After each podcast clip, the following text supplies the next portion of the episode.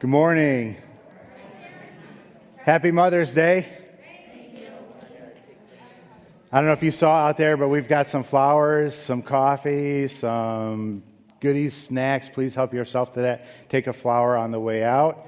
And um, we just want to uh, say a special thank you to all of our moms. Mom, if you're watching the service, happy Mother's Day uh, to you too. Wish we could have spent it together, but it is what it is, right? All right.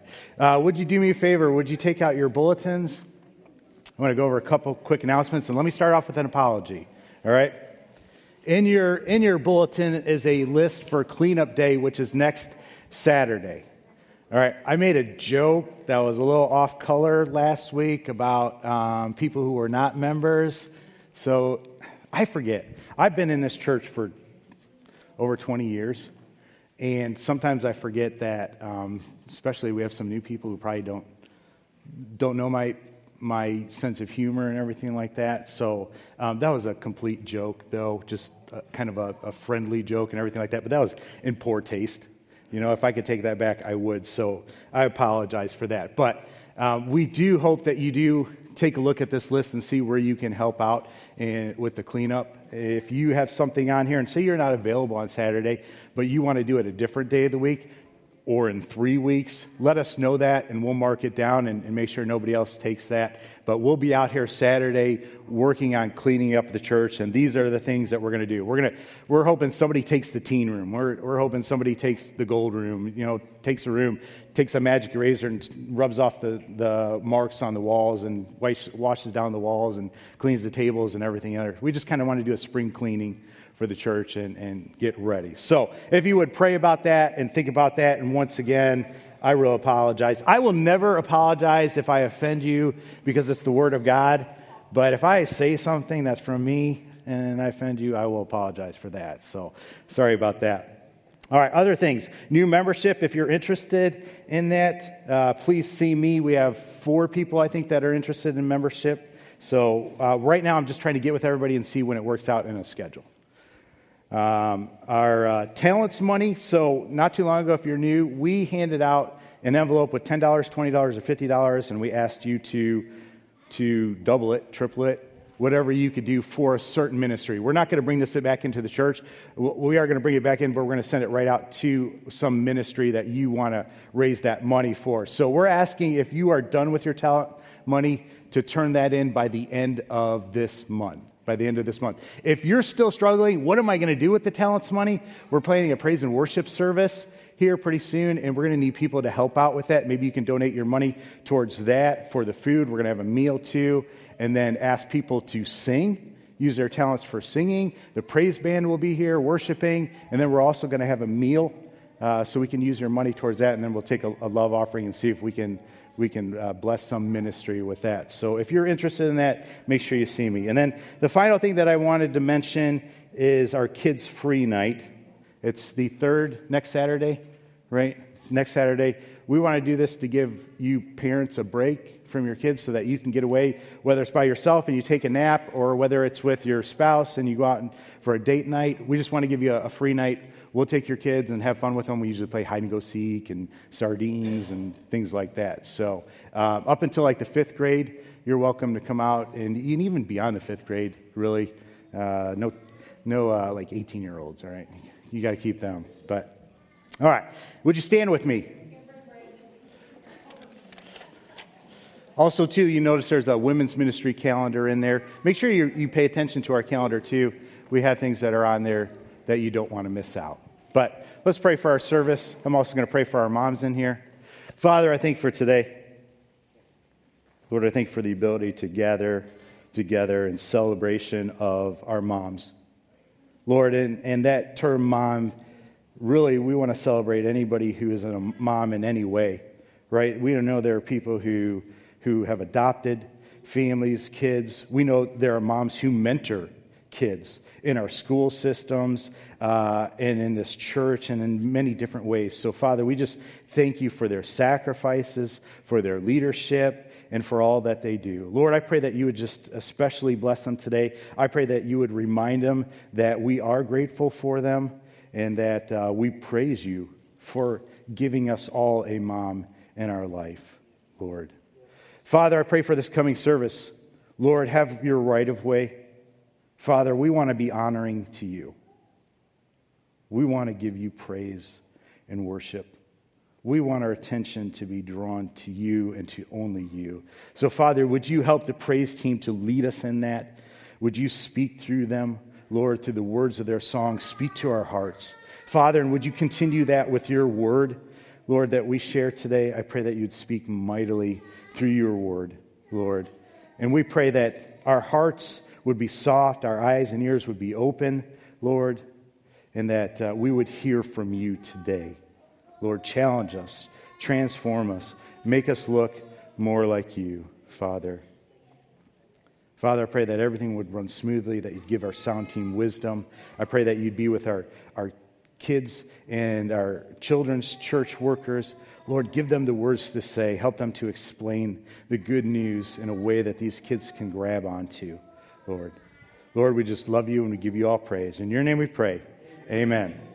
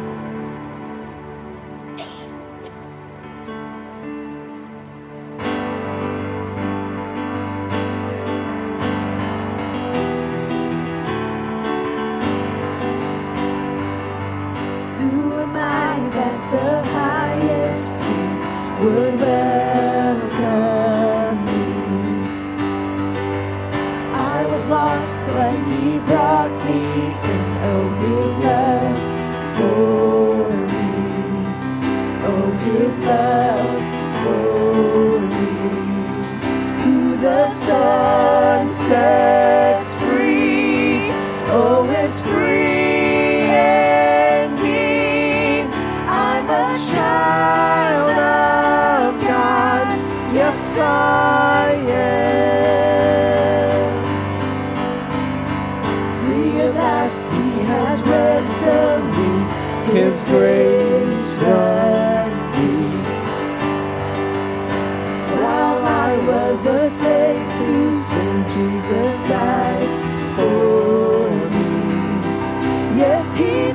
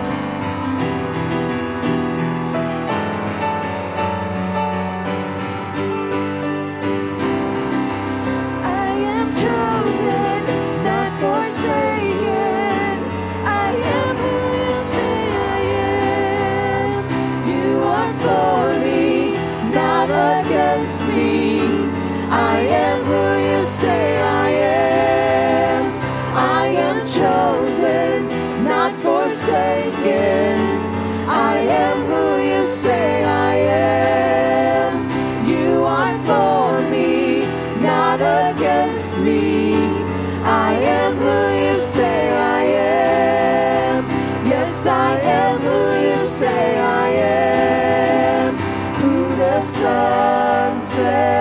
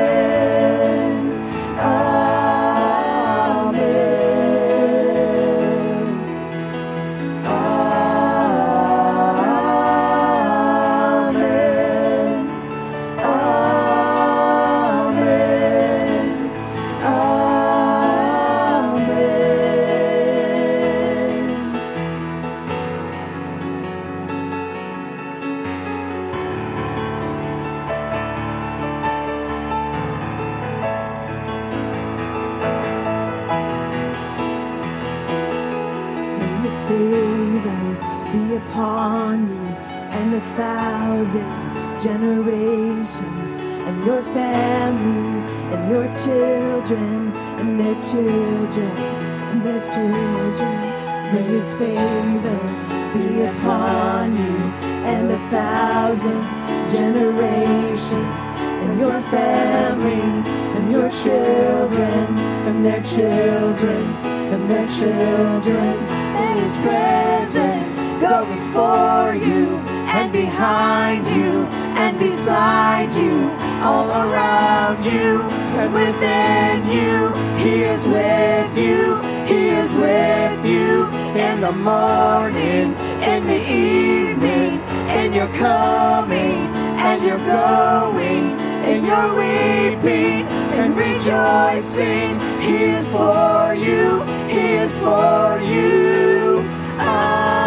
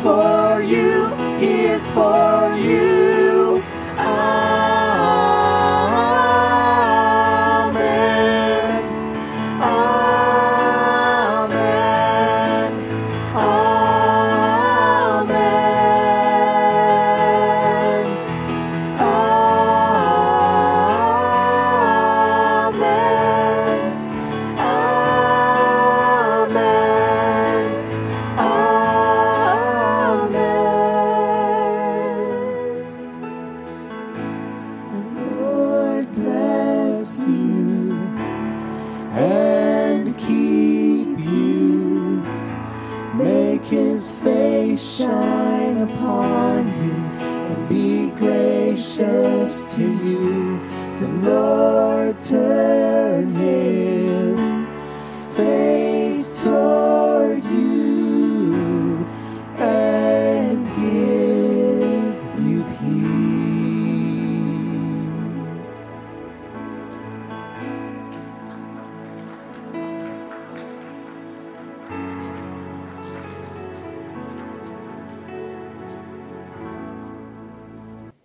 Well, we're going to be in 1 Samuel 1 today, 1 Samuel 1. So if you turn in your Bibles or on your devices to 1 Samuel 1. Anybody watch the Shark Tank in here? Anybody know what I'm talking about? Five people? All right, some more. All right, Shark Tank, you know what I'm talking about. All right, so we used to watch it pretty regularly. We haven't watched it so much anymore. I don't know. I think I kind of get burnt out with shows. But I used to really like this. Uh, if you don't know what the Shark Tank is about, basically, you would come to the Shark Tank, to this show, with an idea or a business proposal, and you would pitch it. You would pitch it to five millionaires. I think there might even be some billionaires on the show, and in hopes of getting a deal with one of those people that were on that show. All right, so. Um, what used to really frustrate me about that show is people would bring these ideas and these inventions and these things that they came up with, and I would be like, man, I could have thought of that. Or maybe I even I you know did have a thought about that, but I didn't do anything about it. Uh, Tipsy Elves. Tipsy Elves was this group that came and they sold ugly Christmas sweaters. That was their business, ugly Christmas sweaters. They were making $600,000 a year doing that their business was when they came to the Shark Tank. Now they're making, they got a deal, now they're making $125 million a year. I could have thought of that, right? How many of you have thought about ugly Christmas sweaters or participated in that? The original Comfy, it's a wearable blanket with a hood, right? Does anybody have a Comfy? All right, you've seen it though, right? Sales today, $150 million a year. That was an idea in the Shark Tank. Bombas, they're just nice socks, right? They're nice socks and they give money to the homeless or give socks to the homeless. I could have come up with that. That's an idea that I could have come up with $225 million a year now. And I'm like, man, so that, that's kind of frustrating when you're watching that show and you think about those things. Sometimes, though, there's, there's new ideas that come out and you're like, wow, I never would have thought of that. Sometimes there's interesting ideas, weird ideas. I want to tell you about one that came out about five years ago, and it was pitched by this woman, and it was called the Skinny Mirror. The Skinny Mirror. Does anybody remember the Skinny Mirror? Am I the only one? All right, well, good. I get to share this with you. All right, so this lady found out that the mirror she had was what's called a fat mirror, and it actually was adding 10 pounds onto her. You know how, like, the camera adds 10 pounds onto you, they say? Well, there are some mirrors just the way they're made that are kind of do this too. They're just curved a little bit, and so they add 10 pounds on you. You might have a fat mirror in your home, all right? I am going to tell myself that I have a fat mirror that adds like 20 pounds onto me. But this lady thought, man, why don't we make a skinny mirror? Let's t- make a mirror that takes 10 pounds off instead of adding it on there. So that's what she set out to do. So the, the mirror uses curved glass and it makes you appear if you ever been to a carnival and you see those mirrors that are different shaped and have different curves it really distorts the body well this one just makes you look more flattering a little bit thinner all right so she did a study in, in uh, sweden they installed these in department stores near dressing rooms. And guess what? When, guess what happened to sales of clothing? They went up, right? 20%. So they rose up 20% because people would try on the jeans. They'd go in front of the skinny mirror and they'd be like, man, I look good, right? So, interesting invention. Um, I thought it's kind of deceptive right? You're kind of giving people a false sense of reality. But she did, in all fairness, put the word skinny on the bottom. So if you if you ever go into a department, they are in some department stores right now. If you see the word skinny on there, just be aware of that. But people uh, know about these mirrors. I thought they'd be upset about them because it's kind of, like I said, deceptive. But they're perfectly fine with them. They're okay with it, and some even like some even want to buy them for in their homes right? I'd, I'd rather have everybody buy like skinny glasses, so that way I look skinny to everybody, not just myself. But um, I guess it's not surprising in the culture that we live in today that people are, are okay with seeing that something that's not really reality, right? Something that's not really true. I think there's a part in all of us where we would rather um, not face the truth if we didn't have to. There are things that we like to hear from people, and sometimes when we hear the truth, we kind of get mad or, or get uncomfortable and, and defensive. The book of James tells us, though, that God's word is a mirror to our souls, a mirror to our hearts, a mirror that we can look into, and it tells us the truth about who we are. There is no deception in it when we read the word of God and we compare it to our lives. Sometimes, though, we look in the mirror and we see that maybe we're desperate or we're in a, a, desperate circumstance. And the easy thing to do is to hide that mirror, is to go away from that mirror, right? And try to forget that. We do things to try and take our mind off of that, those moments in our lives or those things that we see in the mirror, right? We turn on the TV, maybe that will block out what we're thinking. We, we turn to alcohol, we turn to drugs, we turn to eating, we turn to shopping, we turn to a million different things. We turn to people in hopes of blocking that out, that desperation that we feel in our hearts and in our souls. Do you know what I'm talking about? Well, that's what we want to look at today, and that's what we want to talk about. I, I want us to learn something today. Something very important.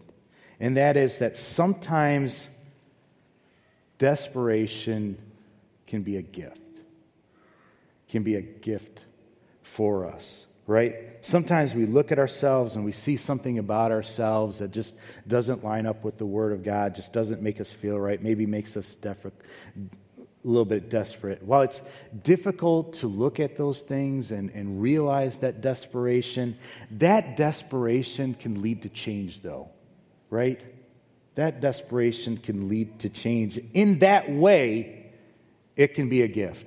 It can be a gift. It can be a gift that God uses, that God gives us to make some changes in our lives, to motivate us to make some changes in our lives. Sometimes there aren't any clear changes to be made, though, right? We're in those situations, and there is not an easy change that we can just make and, and make things all better, right?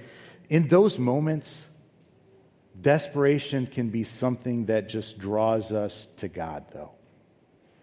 Right? In the heat of those storms and in those difficult times, they can draw us to, to just kneel down before our Lord and Savior and get in communion with Him right? We want to experience God's power, right? But that doesn't come until we realize our lack of power and our dependence on Him. Sometimes that's what desperation does. That's what sometimes desperation can lead us to. We want to experience God's victory, right?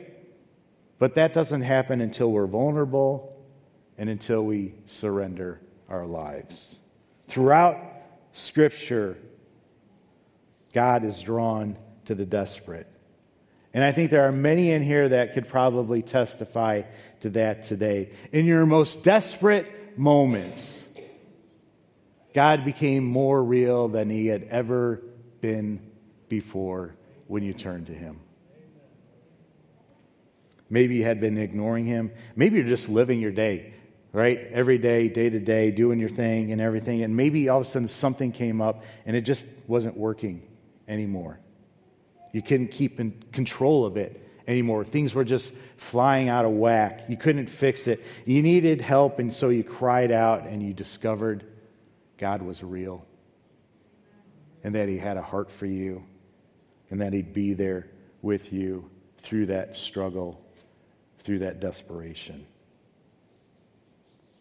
Today, we're, we're going to be looking at a story of desperation in 1 Samuel 1. And I'm sure there are moms that are out here that struggle or are struggling with desperation today. This is directed to the moms, but this is also directed to anybody that is struggling with that. Moms know what it's like to feel worn out and helpless, though, right? Especially moms, to know what it's like to feel uncertain and inadequate. Maybe there's nights with a lot of crying over things that are going on that are out of your control. Maybe they're sleepless nights. Again, things are out of your control. And there's a million things calling for your attention, right? And you just don't have enough to meet them all. There are, there are women in here that wish they were moms. I struggle with Mother's Day because I want to celebrate moms, but I also know there are women that want to be moms and for whatever reason are not. There are moms that are blessed with kids and husbands that push them to their physical, emotional, and mental limit, right? Then there are the single moms who are trying to do it all. I don't know how single moms manage to keep it all together, to work, to, to take care of their kids, to do everything that they need to do. There are, there are grandmothers who now are back in that single mom stage. And again, I don't know how you do it. I hope that as a church, we are here for you. I hope that you will let down your, your pride and you will reach out to us for help whenever you need it. You need your oil change. I guarantee you there are some guys in here that will change your oil, right? You're struggling with what to do with your house and anything like that. We will help you. Uh, I've had uh, grandmothers call me at my work and my and job and, and need help because they're not sure to deal with a, a, a plugged up sewer line, right? If you need help, reach out to your church family. That's what we're here for.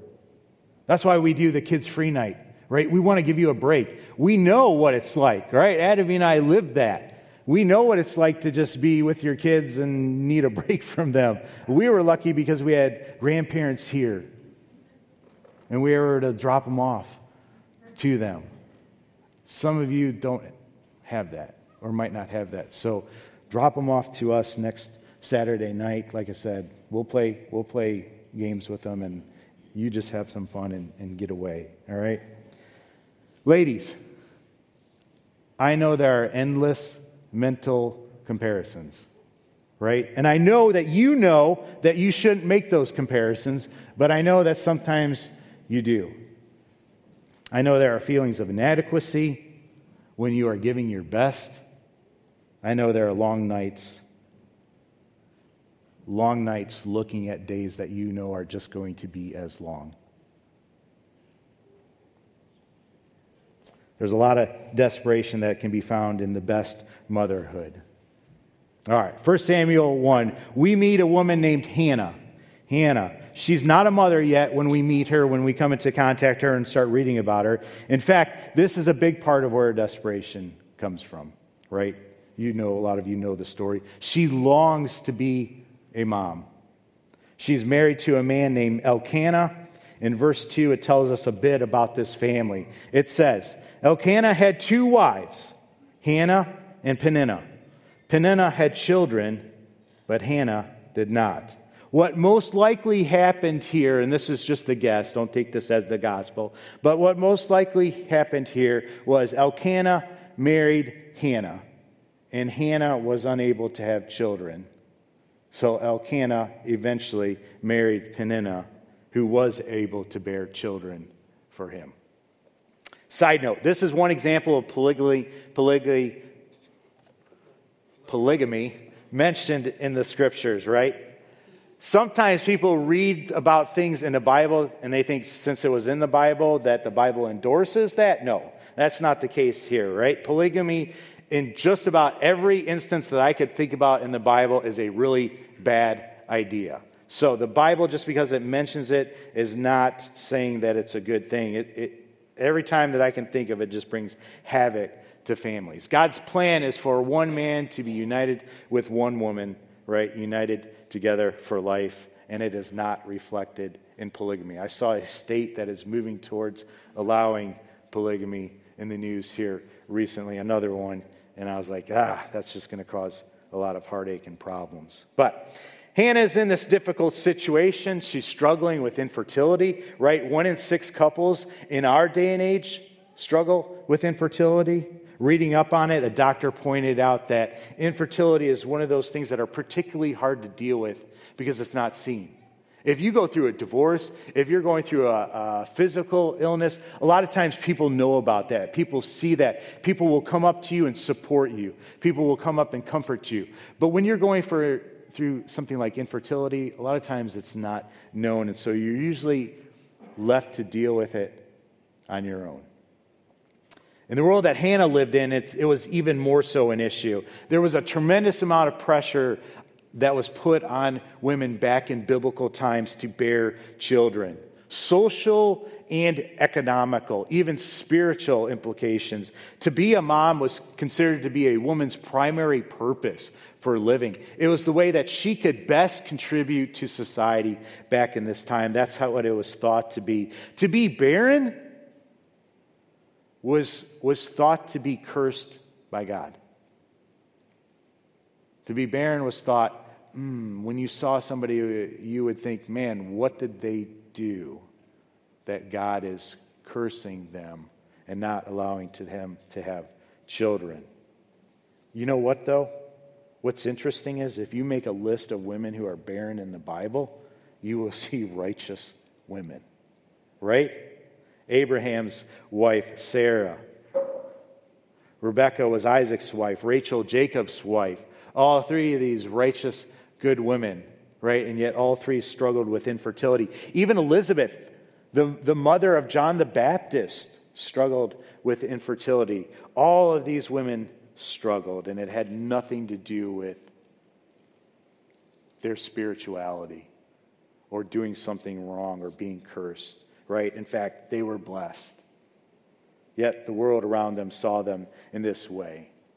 Verse 3 each year, Elkanah would travel to Shiloh to worship and sacrifice to the Lord of heaven's army at the tabernacle. This yearly trip would be about 20 miles long on camel, on foot, however, they were taking it 20 miles to, to worship the Lord. And I want you to remember that distance that Hannah would have to, to travel.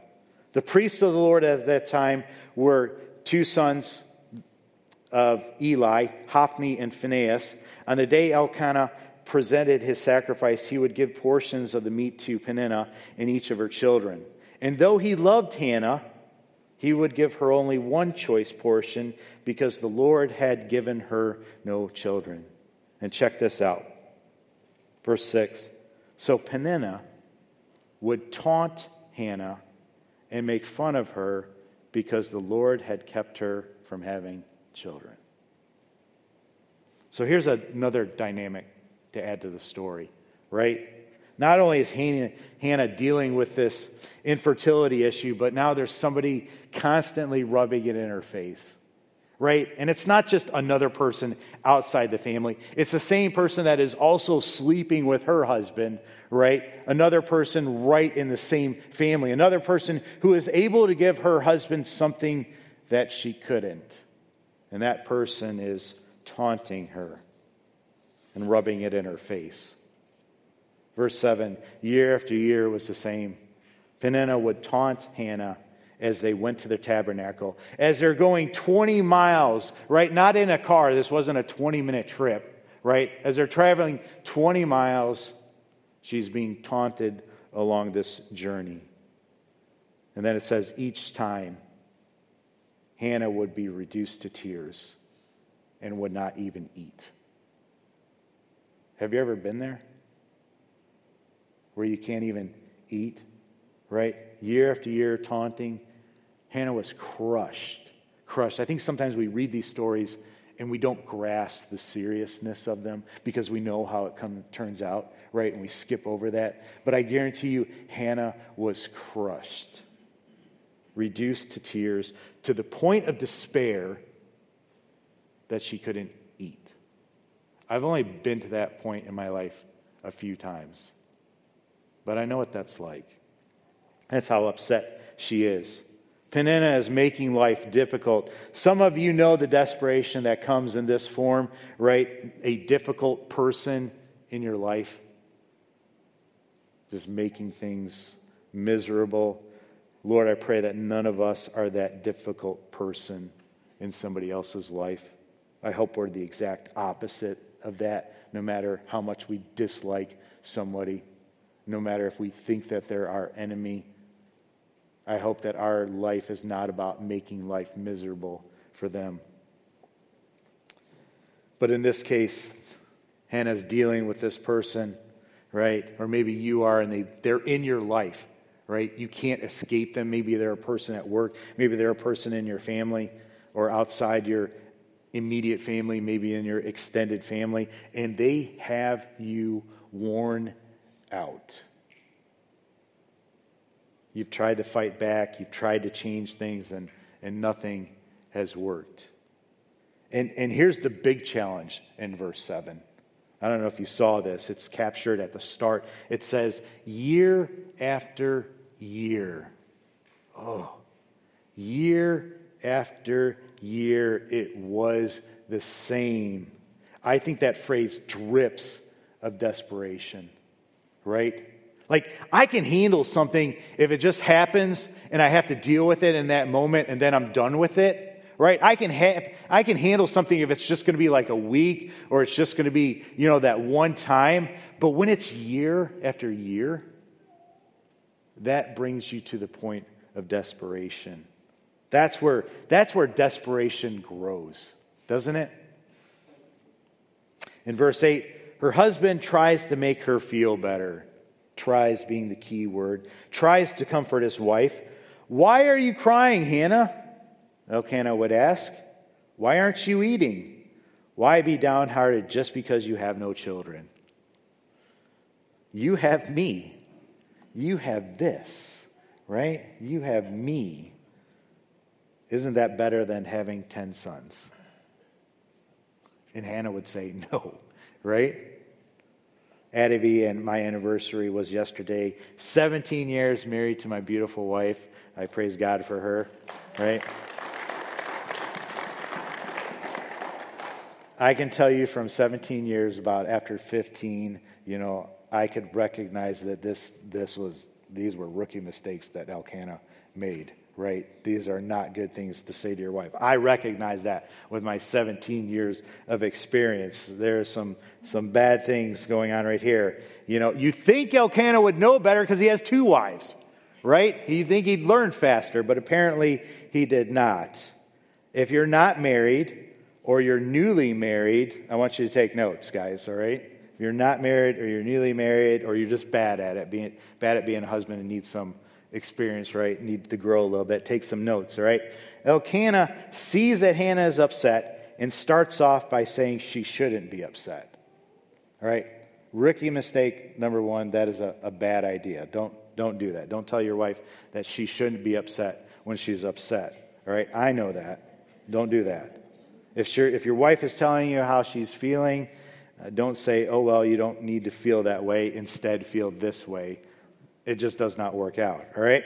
Rookie mistake number two. He tries to assume that the solution to her problem is him. Right? All right? And I just, just like cringed when I read that. Like, you know, that's like a guy saying, honey, you won the husband lottery. You know, what, what more could you ask for? right? What more could you need? You have me.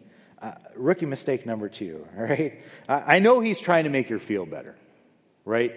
He's trying to do that. And, and guys, we're, we want to make our wives feel better. Just sometimes we're just not the smartest when we do things like that. We're, we're good at other things, but sometimes those things we're not, we're not the best. But what's he doing? He, he doesn't understand why she's feeling the way she he doesn't really grasp it. And so, what's he do? He makes her even feel more isolated because he doesn't get it. He doesn't understand the desperation that she's carrying. Why, why be sad just because you can't have children? I don't know, maybe because it's like the most important thing back in this time, right? Now, I think one of the reasons, too, that Elkanah, Elkanah responds in this way to her is that my guess in the past, she had looked to him to be that source of joy and that source of hope early on in their marriage. Probably when it was just them two, right? And they're struggling with infertility, and he's caring about her and loving her regardless. She looked to him, I guarantee you, for that source of hope. And I'm sure he said, It's okay. Don't worry about it. We have each other, right? And I, I'm guessing there was part of her that, as a wife, just wanted to find strength in her husband, to find hope to find compassion, to find joy in her husband, right? And so she's looking to him for that reassurance, and he, he's not doing a good job, right? Now, um, Angela Thomas is a Christian author, and she kind of describes this point in a mom's life, this desperation point. She says this listen to this Mothering requires everything but eventually, everything given plus little replenished equals desperately empty. And so I held the empty cup. Remember when we talked about the cup in here and, and where we get it filled? So I held the empty cup of my soul out to my husband and begged him to fill it. I held it out to a bigger house and a minivan, but only Jesus could fill it. I tried my children and my girlfriends. But again, they could not fill the place designed by God Himself. I had been mistaken. I thought that the goal of motherhood was to be a super mom. But in fact, the goal of mothering is to be a woman of God to your children, a woman of God intimately connected to her Savior, a woman of God who can love and give. Check this out from the overflowing cup that God has filled.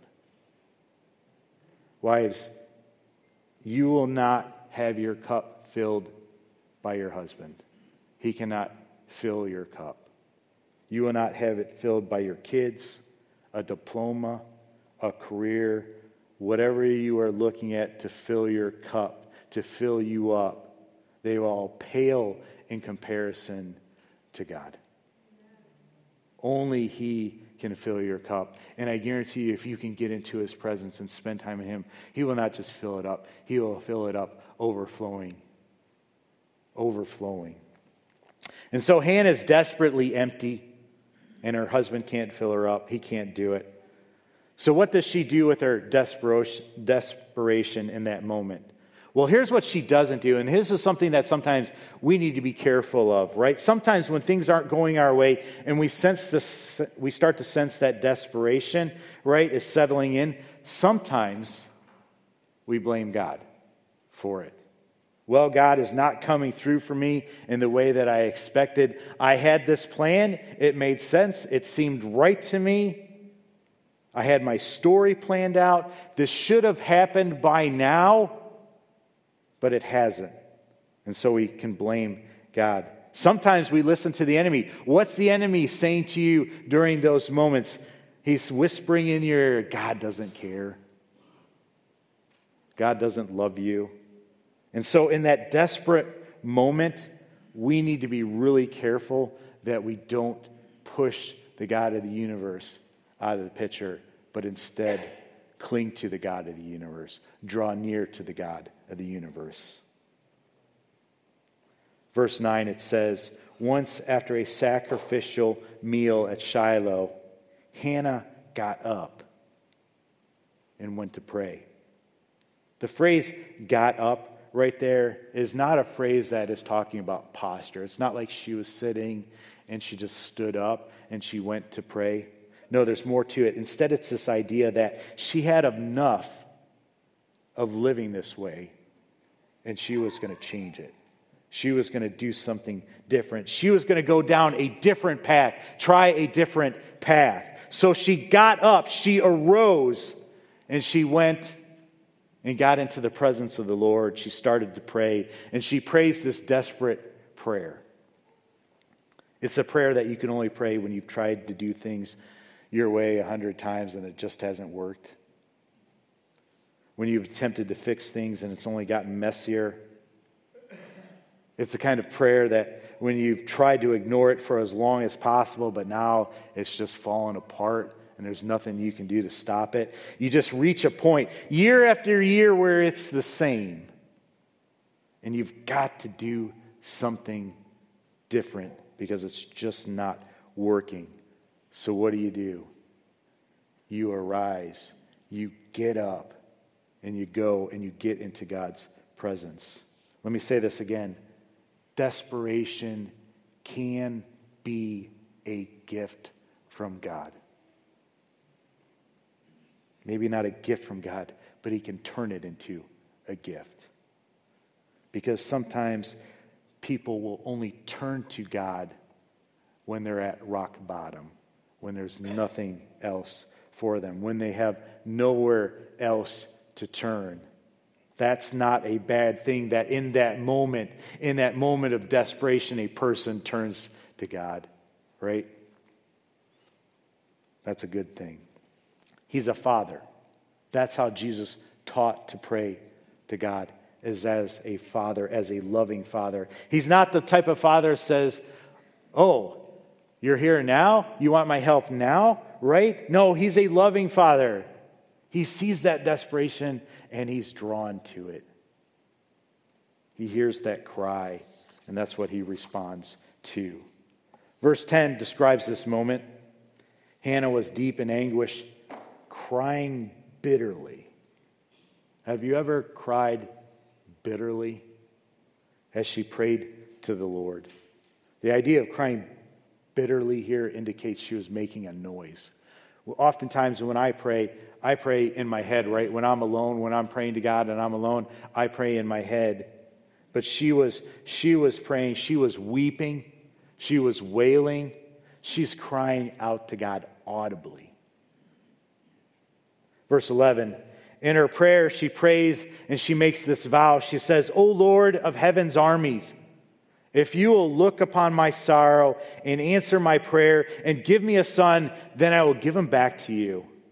He will be yours for his entire lifetime. And as a sign that he has been dedicated to the Lord, his hair will never be cut.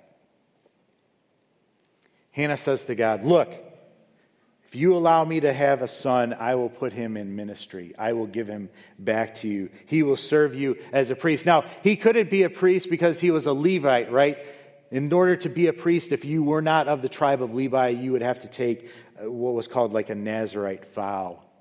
People would sometimes take these vows as a special devotion to God. And one of the things of the Nazarite vow was you would not cut your hair. If you remember Samson, he was part of this when he was a judge. But Hannah says, Look, I will give him back to you. Now, when we read this, at first it sounds like she's negotiating with God. Like, you do this for me, God, and I'll do this for you. But here's the thing God does not negotiate. God is a giver, He's not a negotiator. You can't negotiate with somebody, with someone who doesn't need anything. You have nothing to negotiate with, right? You don't have anything that he needs to trade. So this isn't a negotiation. Instead, what you have here is a surrender. Do you hear that when she says that? She's saying, I will give him to you. I've been asking for a son. I've been asking for a child. I want a child, but no, he will be yours. There's a difference. The gift of desperation can lead us to a place of surrender. And that's what we have here.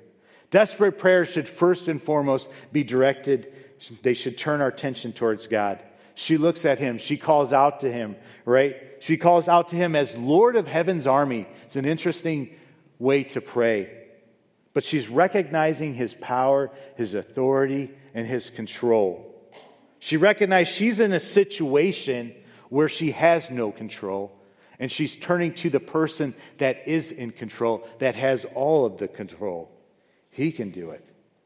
The very next phrase, I love this. She recognizes that God can see her.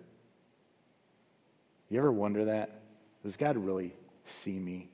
Six billion people, seven billion people? She asks God humbly to look at her.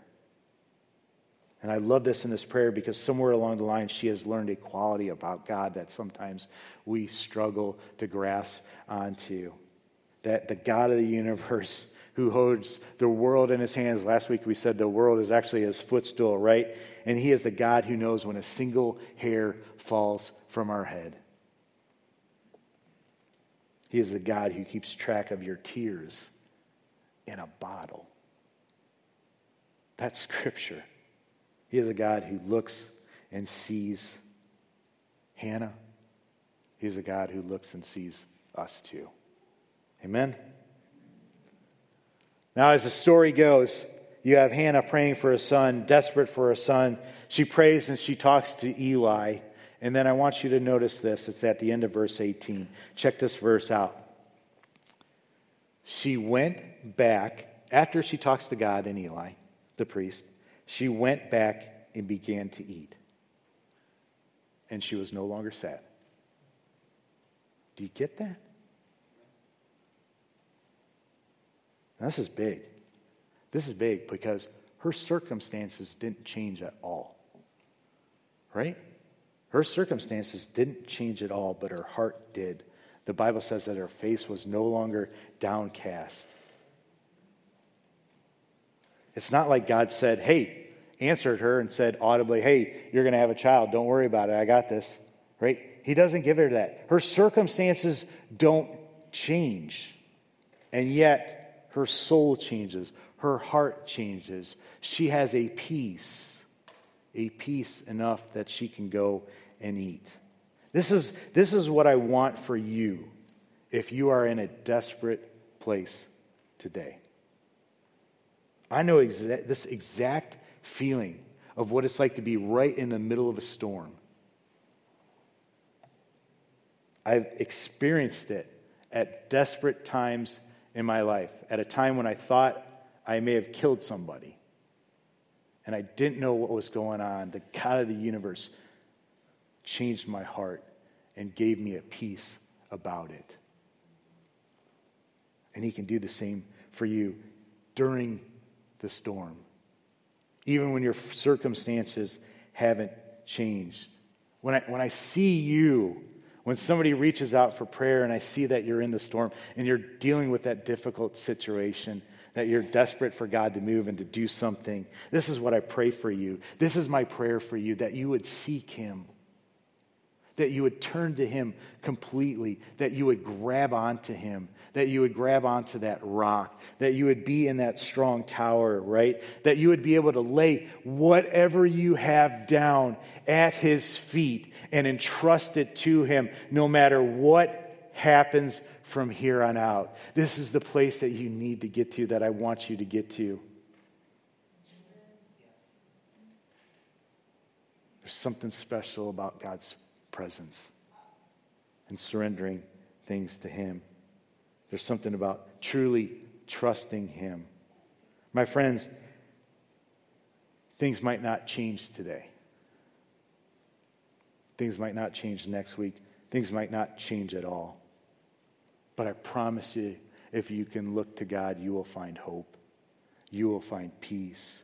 You will find strength no matter what is going on a peace, a peace that you cannot explain. It does not make sense with what you're going through. You can experience that. He will get you through this. Hannah goes home, and eventually she conceives and gives birth to a son. She names him Samuel. The name Samuel means heard by God or asked of, asked of God. Every time she speaks his name, she's reminded that the God of the universe heard and responded to her and rescued her in that desperate situation. We don't know how long it took for Hannah to conceive, but what we do know is, is that the perfect timing. Eli's sons were horrible priests. They, they were bad, right? They were wicked. And they were in a place that they would lead the nation of Israel but then Samuel came into the picture at just the right timing, was raised by Eli, was raised to be a man of God, and in God's timing, he allowed Samuel to become the next high priest. He grew up and became a great priest for Israel. He rescued the people and he anointed King David. And so, what is not obvious in this story was that God was working things together for good. Right? Romans 8 28. She couldn't see that. She didn't know any of that, right? But she trusted him. Would you stand with me? My friends, I don't know what you're going through. I don't know what you're dealing with. Maybe it's nothing right now. But if you are at a point where you are desperate, I hope this speaks to you. If you come to a point in the future, I hope this speaks to you. God works things out for good. He can take whatever situation you're dealing with and work it out for good. He may not change it, but He'll give you the strength and peace and power to get through it. He might change it. I don't know. But I know that through it, He can change you. And that's more important. He can change you. Get into his presence. Get on your knees, weep and wail and pray and leave it in his hands. Get together some brothers and sisters in here. Get them to pray for you. Get them to fast for you, right? Have them join in on you with what you're dealing with. Don't face it alone. Don't turn your back on God. Don't push him away. Don't blame him.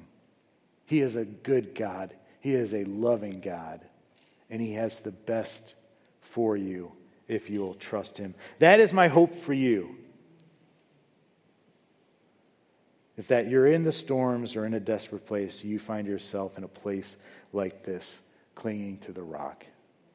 Amen? Amen. Let me pray for you. Father, we thank you for today.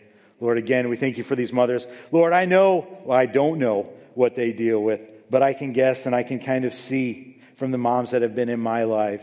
Lord, first of all, I thank you for them. We all thank you for our moms. But, but Lord, I pray that you would, you would especially bless them today. I pray that if their cup is empty today, that you would fill it and fill it overflowing. Lord, I pray that they wouldn't turn to a husband, they wouldn't turn to a friend, they wouldn't to, turn to their kids, Lord. No, I pray that they would only turn to you, or primarily turn to you, and that you would just fill them overflowing. Lord, I pray the same thing for anybody else that's in a desperate situation today. Lord, I, I can think of three or four right now. Lord, and I pray that you would just be in those situations and that these people would just be able to lay them down at your feet and entrust them to you. Father, we know you're faithful.